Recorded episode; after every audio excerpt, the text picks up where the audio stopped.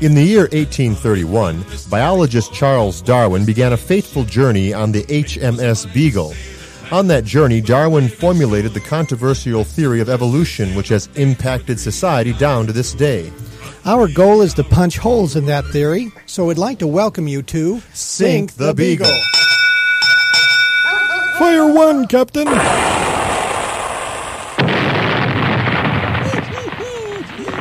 Good shot, John. That was a nice one. Thanks, Stan. I love just getting my hands on that control and putting that smart bomb into the belly of the beagle.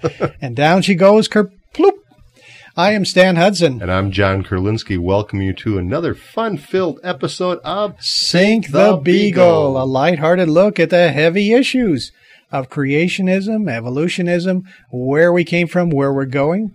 And today we want to talk about a hot topic. One Hot Mama, Stan. A hot mama? Yes, and everybody knows when Mama ain't happy, Ain't, nobody happy. what are you talking about, hot mama? Our hot mama is our Mama Earth. mama Earth, Mother Earth. She's a hot one. She's a hot one. Now, how do you mean she's a hot one? Well, sometimes Mama Earth gets a little miffed and she starts a spewing and a spitting, Stan. okay. We're talking about volcanoes. Volcanoes and volcanoes in scripture and volcanoes in the area of creation evolution. And they uh, take up a pretty big area in that subject. and the Bible does mention volcanoes, not the word volcano, but it kind of gives, I think, a hint or a reference to them. Matter of fact, we have a text that we can just show you that kind of shows the imagery that the Bible sometimes uses to describe what we'd probably call modern day volcanoes. This is from Psalms 97, and this is today's torpedo text. It says, Righteousness and justice are the foundation of his throne, God's throne. Uh, a fire goes before him and burns up his enemies round about. His lightnings light the world. The earth sees and trembles. The mountains melt like wax at the presence of the Lord. Mountains melting like wax. That kind of describes, uh, that's a good visual of, of a volcano. I'm sure the ancients had seen them, including ancient Israel, because the Mediterranean is an area which contains volcanic activity all Oh, around the Mediterranean. Yes. I'm sure somewhere in the life of the people there that someone saw a volcano going off and said, "Ooh, ah, ee, ha."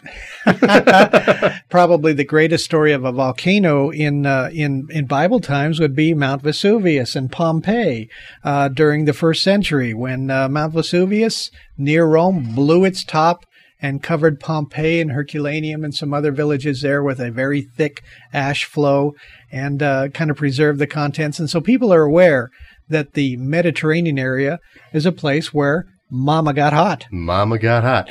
You know, as a result of volcanoes, ancient man uh, began to develop concepts that uh, uh, would we would say got transferred in many ways into our own current culture today. But in some respects, they said that hmm, we have this mountain, it's oozing out hot lava, and that's coming out of the earth. The earth the has got ear- hot ear- stuff down earth, there. Earth is burping or hiccuping, and stuff's coming out, and it's not pleasant to be around. and uh, you know, they used to think that uh, the gods were angry when we saw issues like that coming forth.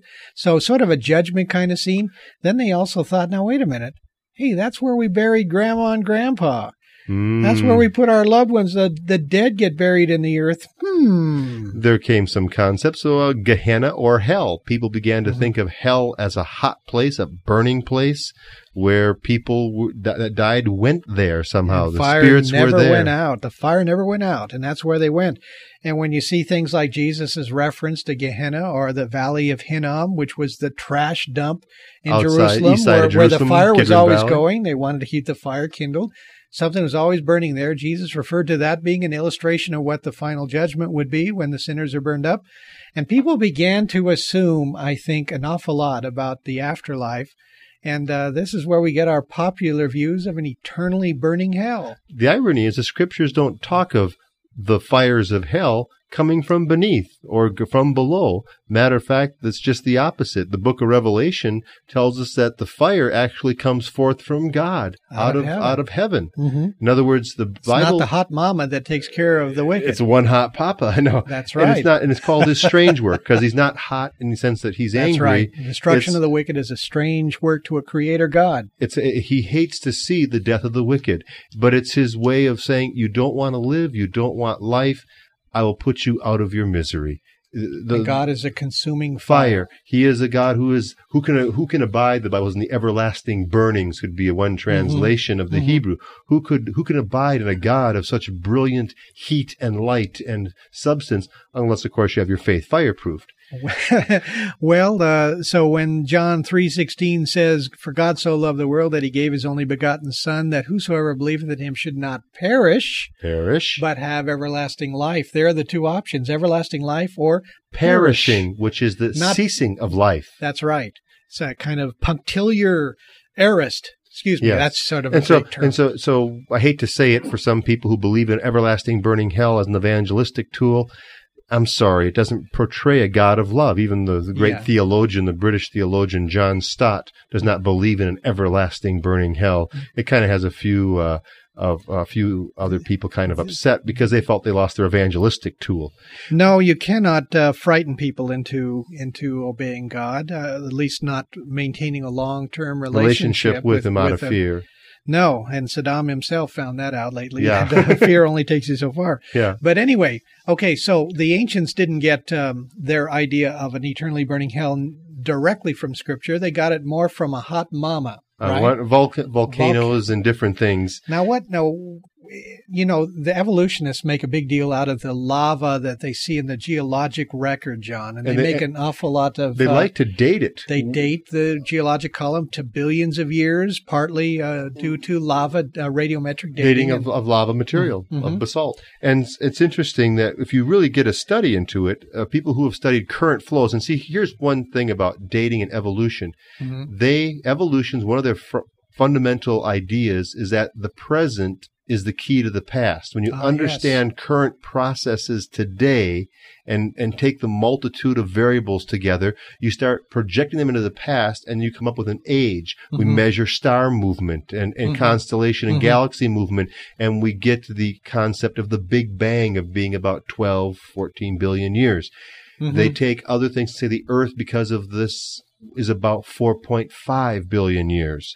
4.5 billion years of age. And, and again, their method is what's called gradualism or uniformitarianism, comes from such geologists as James Hutton or Charles Lyell, who And said though- if you just take a look at what's going on now, measure rates now that are Mhm. going on geologically in the world, wind the clock back, you can tell how old things are. And what Does that always work? That doesn't work. It doesn't work with volcanoes. Okay. First, n- just notice now. Here's All some right. data Okay. given. Um, it says the outflow of lava on the Earth's surface currently.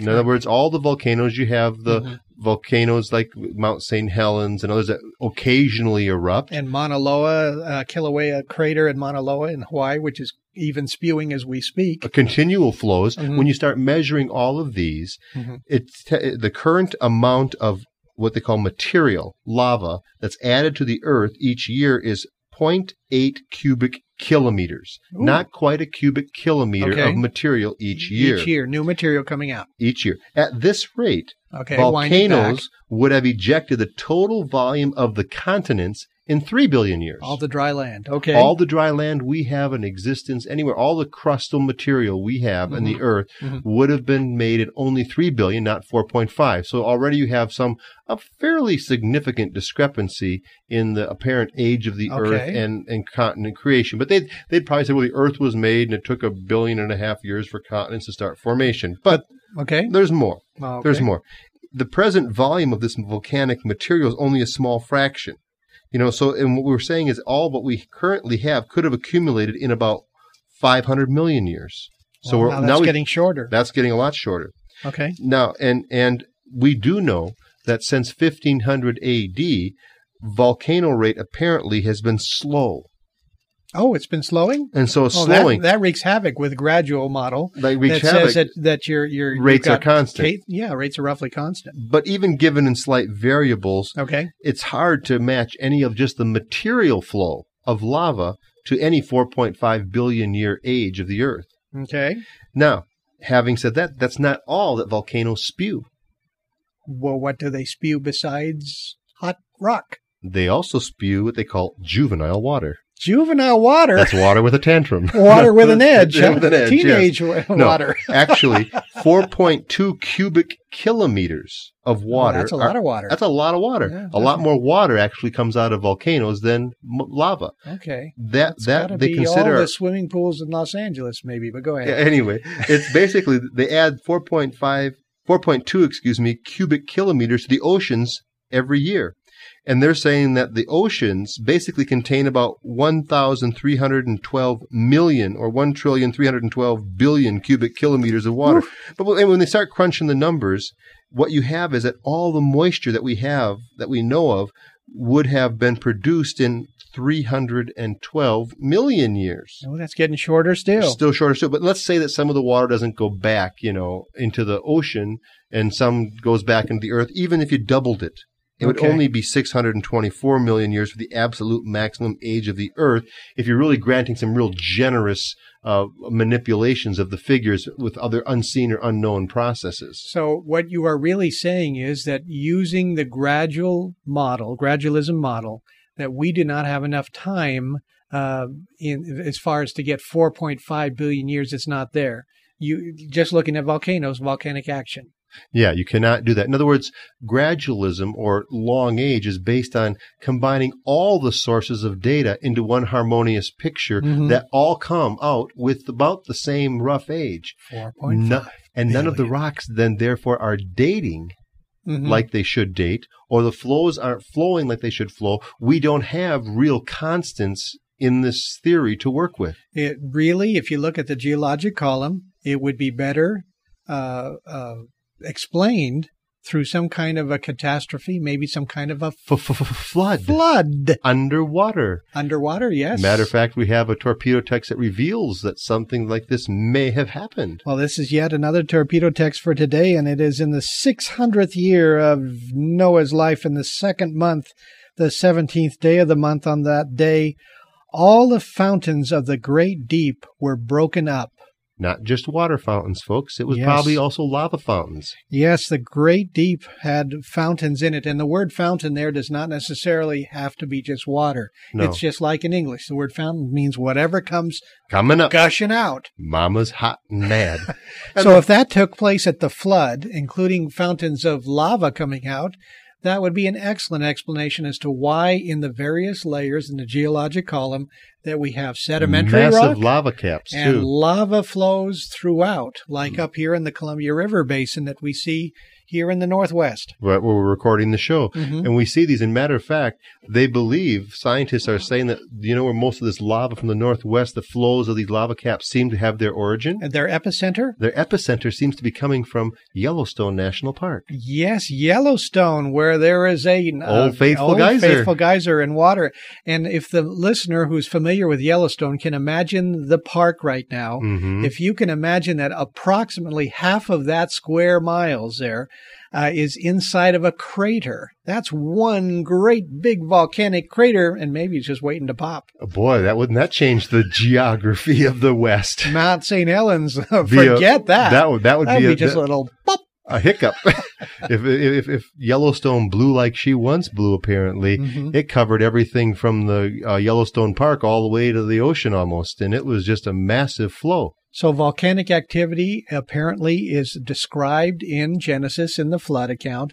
Could what be, we yep, see in the there. lava lava flows, and when we really look at the lava flows, I think John that they support the Genesis account better than 4.5 billion years. And not only that, though, but the Genesis account says that God isn't going to destroy the world again like He did the first time. Mm-hmm. When when He decides to bring a judgment on, it, it's not going to be a judgment of burning everlasting hellfire. Mm-hmm. It will be a judgment of fire, not of water, but it will be completing its task. That's right. Because God so loved the world that He gave His Son that who believes would not perish but everlasting life. Amen. He doesn't want people to perish, but some will. Mm-hmm. unfortunately, but we hope that you'll be the ones who receive everlasting life. Amen. Thanks for listening to Sink the Beagle. If you have comments, questions, or requests for Dr. John or Dr. Stan, you can email them at hudaho at mindspring.com. That's hudaho, H-U-D-A-H-O, at mindspring.com. Be sure to listen in next time to Sink the Beagle. Join us here each week, my friends. You're sure to get a smile from seven stranded castaways here on Gilligan's Isle.